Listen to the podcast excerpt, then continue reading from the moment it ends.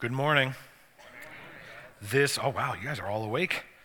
Beautiful. Um, we're going to start this morning in Matthew 1 1, right at the beginning. This is a record of the ancestors of Jesus the Messiah, a descendant of David and of Abraham. Abraham was the father of Isaac. Isaac was the father of Jacob. Jacob was the father of Judah and his brothers. Judah was the father of Perez and Zerah, whose mother was Tamar. Perez was the father of Hezron. Hezron was the father of Ram. Ram was the father of Amminadab. Amminadab was the father of Nahshon. Nahshon was the father of Salmon. Salmon was the father of Boaz, whose mother was Rahab.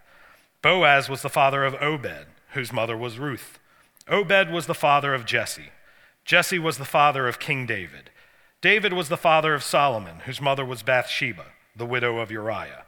Solomon was the father of Rehoboam. Is it feeling like Catholic Mass to anybody yet? Um, Rehoboam was the father of Abijah. Abijah was the father of Asa. Asa was the father of Jehoshaphat. Jehoshaphat was the father of Jehoram. Jehoram was the father of Uzziah. Uzziah was the father of Jotham. Jotham was the father of Ahaz. Ahaz was the father of Hezekiah.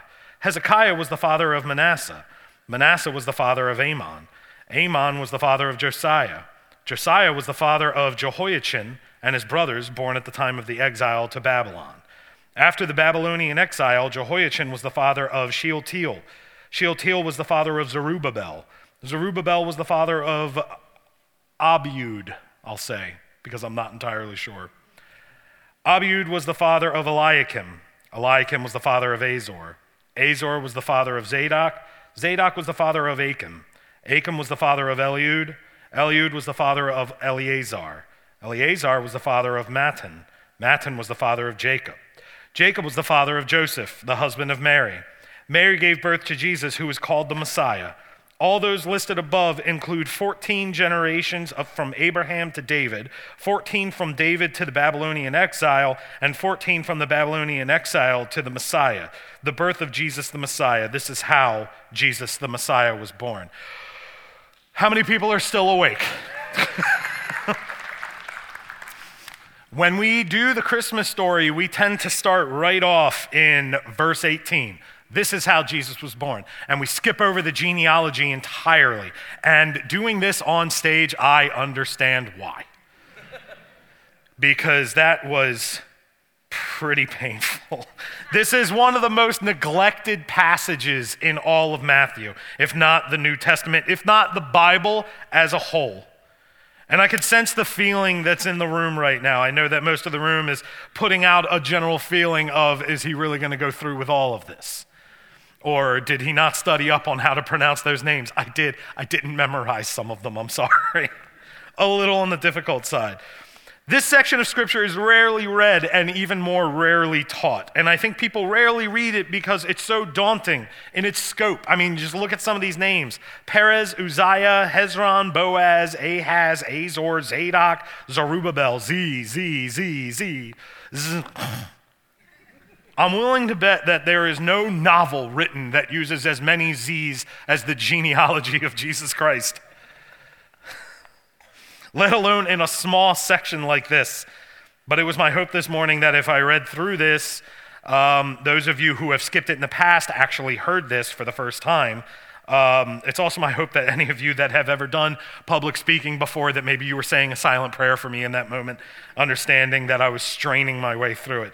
And every time I strain my way through it, I ask myself this question Why on earth would Matthew begin his gospel with that? As you were probably asking yourselves, why on earth would he begin a sermon like that? Why would Matthew begin his gospel in that way?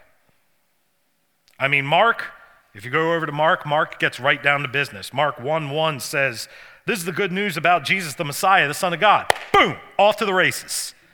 And that's it. We jump right into the story. John tries to be a little more poetic.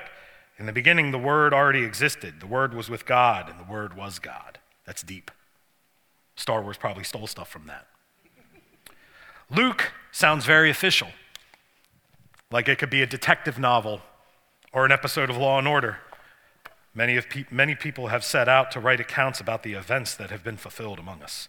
They used the eyewitness reports circulating among us from the early disciples.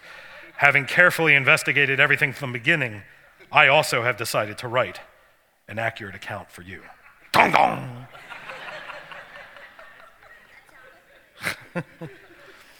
but Matthew, I mean, come on, man. This is like a huge stretch going through the entire genealogy of Jesus. It really does seem out of place among the others, but it's actually really not. Each of them have different introductions, and each of them are making clear that you can't understand the importance or the beauty of the arrival of Jesus unless you understand the big picture. And Matthew gives us a picture here that no other gospel gives us. You want to know why the genealogy matters? If you go back to verse 1 of Matthew, this is a record of the ancestors of Jesus the Messiah, a descendant of David and Abraham. From that opening statement, we expect this family tree to help us understand not only the ancestry or the past of Jesus, but also his identity and his mission. Jesus is called the son of both David and Abraham. By calling Jesus the son of Abraham, the author is connecting Jesus to the father of the people of Israel. Very important, yes? Matthew is bringing the reader's attention back to the promise of God, uh, God's plan to rescue the world. He wants us to see that Jesus is the long awaited son of Abraham who will bring God's blessing to all of humanity. And how is he going to do that? With the next one, we jump to David. Son of David is, the term, is a term that the author of Matthew is very fond of. Verse 1 is the first of 10 appearances in Matthew that says son of David. And it draws our attention to the royal line of King David. If Abraham's name pointed to a belonging among the people of Israel, David's name tells us that Jesus was royalty. Now, there are names on this list that are less than noble, names that are jarring to see next to the likes of Abraham and David.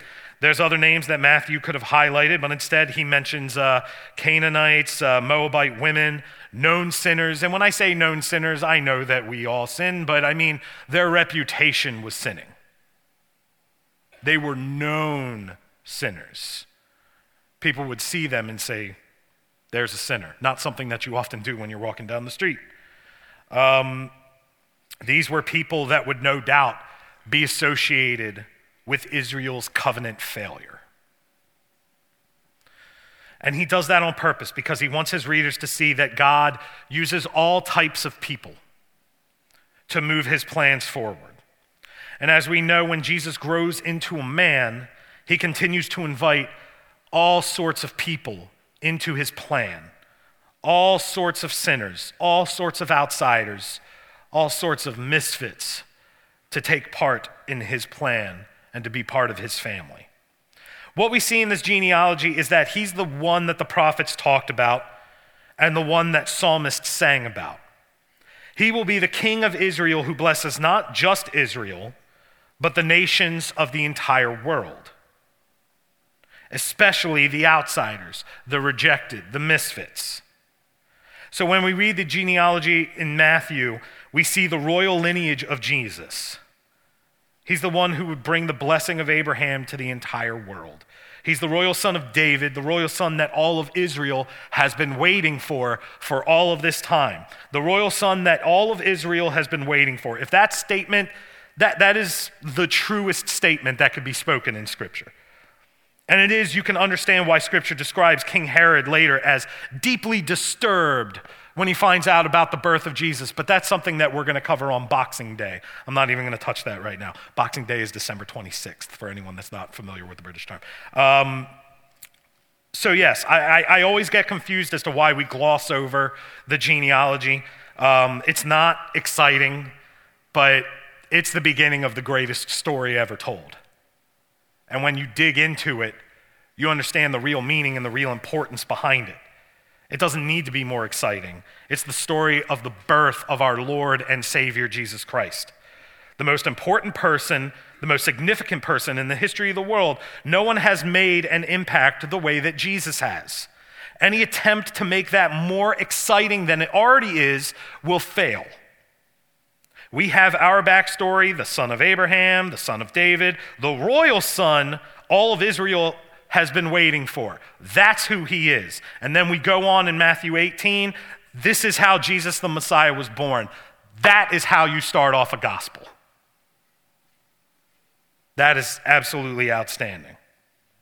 That is how you begin the greatest story ever told. Let's keep going. Second half of 18. His mother Mary was engaged to be married to Joseph.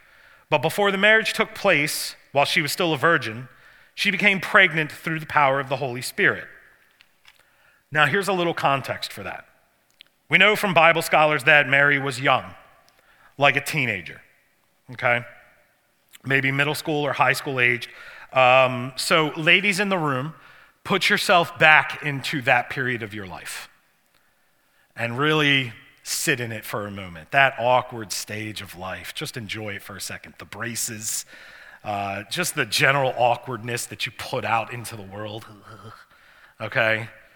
Let's just remember what 13, 14 years old was like for a moment. Okay? So, show of hands, now that you're sitting in that moment, how many of you were ready to raise God?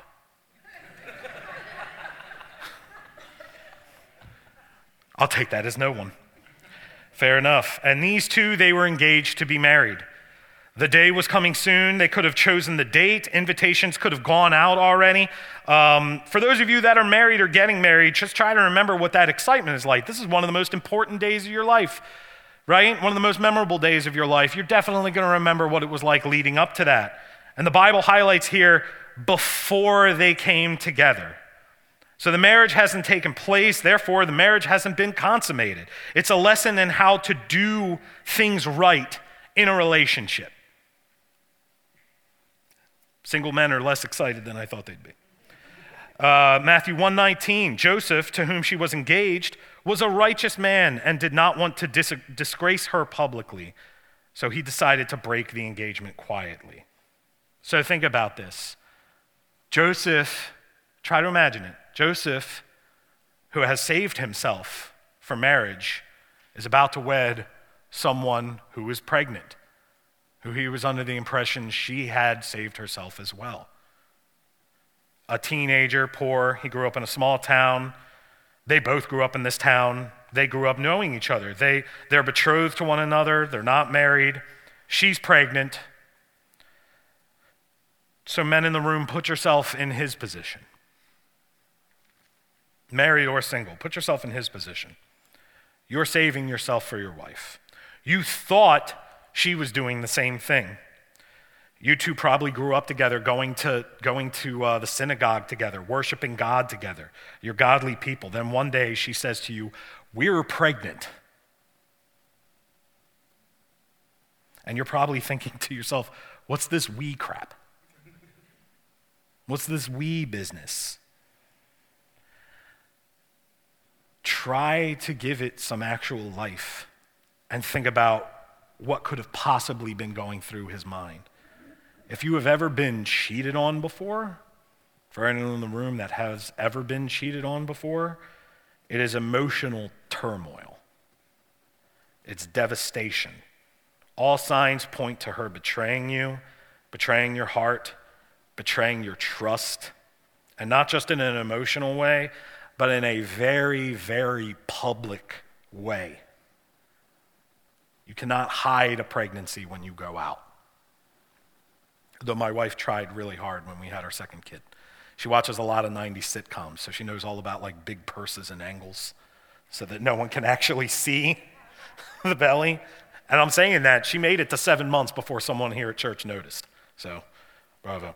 Um, so, Joseph, through all of his emotional issues at this point, he thinks about her.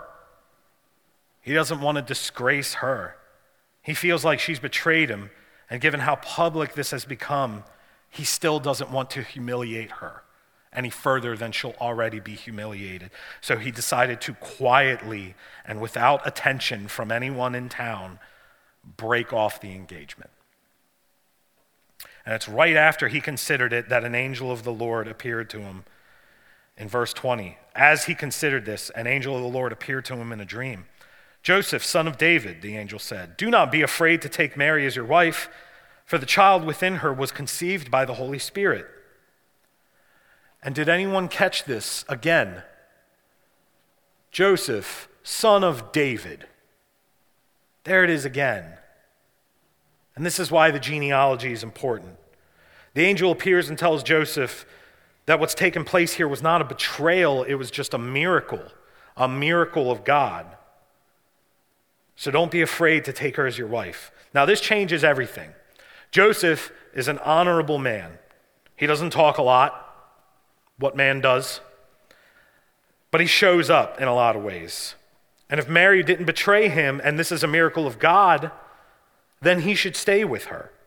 The only issue with staying with her is his suddenly his public perception, how people would see him. People talk. People will say things about how he's raising another man's kid. His reputation will go from an honorable man to a pushover overnight who clearly didn't stand up for himself. So, what does Joseph do? He does the honorable thing and he gives his reputation over to God. He hands his reputation to God. He marries a single mom. He adopts Jesus and becomes his father. And we all know the story from there. He says, God, you're in control of things. I give you my reputation. And what's the outcome? He gets a great wife in Mary. He gets a great son in Jesus, a great son in, like probably the best son ever in Jesus. You know what I mean? And we're here talking about how honorable this man is all this time later. Right? And of course, they had a bunch of other kids along the way. Story continues in 121. She will have a son, and you are to name him Jesus, for he will save his people from their sins. We're all sinners, and as a result, we need a Savior. We cannot save ourselves no matter how hard we try. Our religion will not save us. Our works will not save us. Our morals will not save us. But we still need to be saved.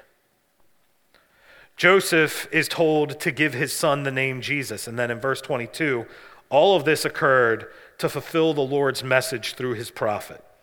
Look, the virgin will conceive a child. She will give birth to a son, and they will call him Emmanuel, which means God is with us. Now, that's in quotes there, if you pay attention. That's because it was mentioned before in Scripture. There are prophecies all throughout Scripture.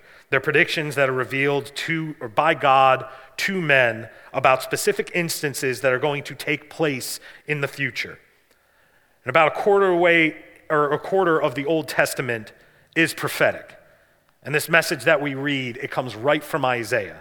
Isaiah 7:14 says, "All right then, the Lord himself will give you the sign. Look, the virgin will conceive a child. She will give birth to a son and will call him Emmanuel, which means God is with us." Word for word. And it was prophesied 700 years before Jesus was born. 700 years. We just spent a little time talking about how our religion won't save us, our works won't save us. Only Jesus does that. But it's not about us, it's about Him. He's what separates us from other religions. We've covered that many times in here, or at least I have. I know that I, I, I, somehow find a way to speak about it every time that I'm up here. He's what separates us from other religions. We don't do so well so that we can achieve something great up there. That's not what it's about. It's about Him coming down here and meeting us here in our failure, in our sin, meeting us here and saving us here. It's about Him, it's not about us at all. Does that make sense? Hopefully. Verse 24 When Joseph woke up, he did as the angel of the Lord commanded and took Mary as his wife. But he did not have sexual relations with her until her son was born, and Joseph named him Jesus. So Joseph woke up and Joseph obeyed. That is something that we can all learn a lesson from is to just wake up, obey. Two best ways to start the day. Their marriage wasn't consummated until after Jesus was born. And while all of this was going on, Caesar, you guys all know Caesar, right? From history, I gotta know. Let me, let me give a little breakdown. Okay, uh, transformed Rome from a republic to an empire. One of the greatest military commanders in history. Uh, he's got like a mediocre salad named after him. Not sure if you've ever had it before. Uh, so Caesar, yeah, he demanded a census of the entire Roman Empire. So Joseph and Mary had to travel 70 miles from Nazareth to Bethlehem to take part in it while Mary was very, very pregnant. 70 miles by foot or on the back of a donkey, maybe alternating between the two. Give that a little context and think about 70 miles yourself. And women in the room, go back to when you were pregnant 70 miles. Can you even imagine it? I can actually imagine it with very little difficulty because my wife was just pregnant. Uh, and I remember nine months of her being pregnant, right around the nine month mark, having to pull my car uh, past the driveway right up to the front door and at an angle so that the car was easier for her to get in. But 70 miles by foot, it makes things a little more difficult. I cannot imagine talking to my nine month pregnant wife and saying, hey, babe, I planned a vacation for us, okay? I know you're a travel agent and everything, but this is to be really fun, okay? First off, we're going to Philly. I know that that's a hot spot around here. It's like 70 miles away. Uh, I did not work out transportation. Um, we've got this donkey. Uh, you can hop on this donkey. Uh, might have to walk, because I mean, the donkey's going to get tired too. Okay? So you might have to walk some of it, ride on the donkey for some of it. It's going to be great. It's going to be fantastic. Oh, plus the government is asking us to do something, so we kind of have to go there. So a little less of a vacation and more something important. There's no way that it would ever happen. But they got there. While they were there, Mary went into labor. And we all know the rest of the story. There was no guest rooms that she could stay in. After all, the city was packed. There was a census that was going on there at that point in time. They were not the only two coming in from out of town to be a part of it. And baby Jesus was born under questionable circumstances to his teenage parents. He was born alongside straw and animals and animal refuse that's just known in a stable. He was placed in a manger, which is a really nice word that we put on it at Christmas time. It was a feeding trough. He was born in a stable next to smelly animals and their refuse and lots of straw and put in a feeding trough because there was nothing else to put him in. This is the context that we should be thinking about when we think about the Christmas story. The King of Kings was born among the lowest of lows. And we don't talk about that that much. Why not? God's humility coming down to be among us. And he was born in the lowest of the low. Because how could royalty possibly identify with the lowest of the low unless royalty had been there for themselves. I'm going to leave you with this. There's a book that uh, my wife reads to our children every year. It's called The Greatest Christmas Pageant Ever. Has anyone ever read it before? Fantastic book. Uh, a lot of fun for kids. Um, she reads it every year. It's about six outcast, misfit kids do you see the connection here so far? Six outcast, misfit kids whose reputations are just that. They get tricked into going to Sunday school because they're giving out pizza. Youth Ministry 101. Okay? And while they're there, they, found out, they find out about the Sunday school pageant that happens every year. And they get roped into being a part of it. Not just being a part of it, but starring in it. But they immediately have questions and complaints about this. They hear the story just like everyone else hears the story, but they hear from the perspective that we all live in, this perspective of reality. And they're listening to it and they're like, wait a minute, there was a nine month pregnant woman asking for a place to stay and people turned her away? That's disgusting. They got hung up on those harsher details. One of the kids was outraged because they put the baby in a food box. At one point, when they're actually doing the play, one of the girls refuses to put Jesus in the feeding trough and holds him instead. And in an awkward moment, smacks the baby twice on the back to burp the baby, and the crowd gasped because that had never happened in the Christmas pageant before. But Jesus was a real baby. And that was probably something that really happened. It's not a detail that we read in Scripture, but this is how it's worded in the book. She thumped the baby on its back twice, hard. There was a gasp. It didn't seem right to burp the baby Jesus.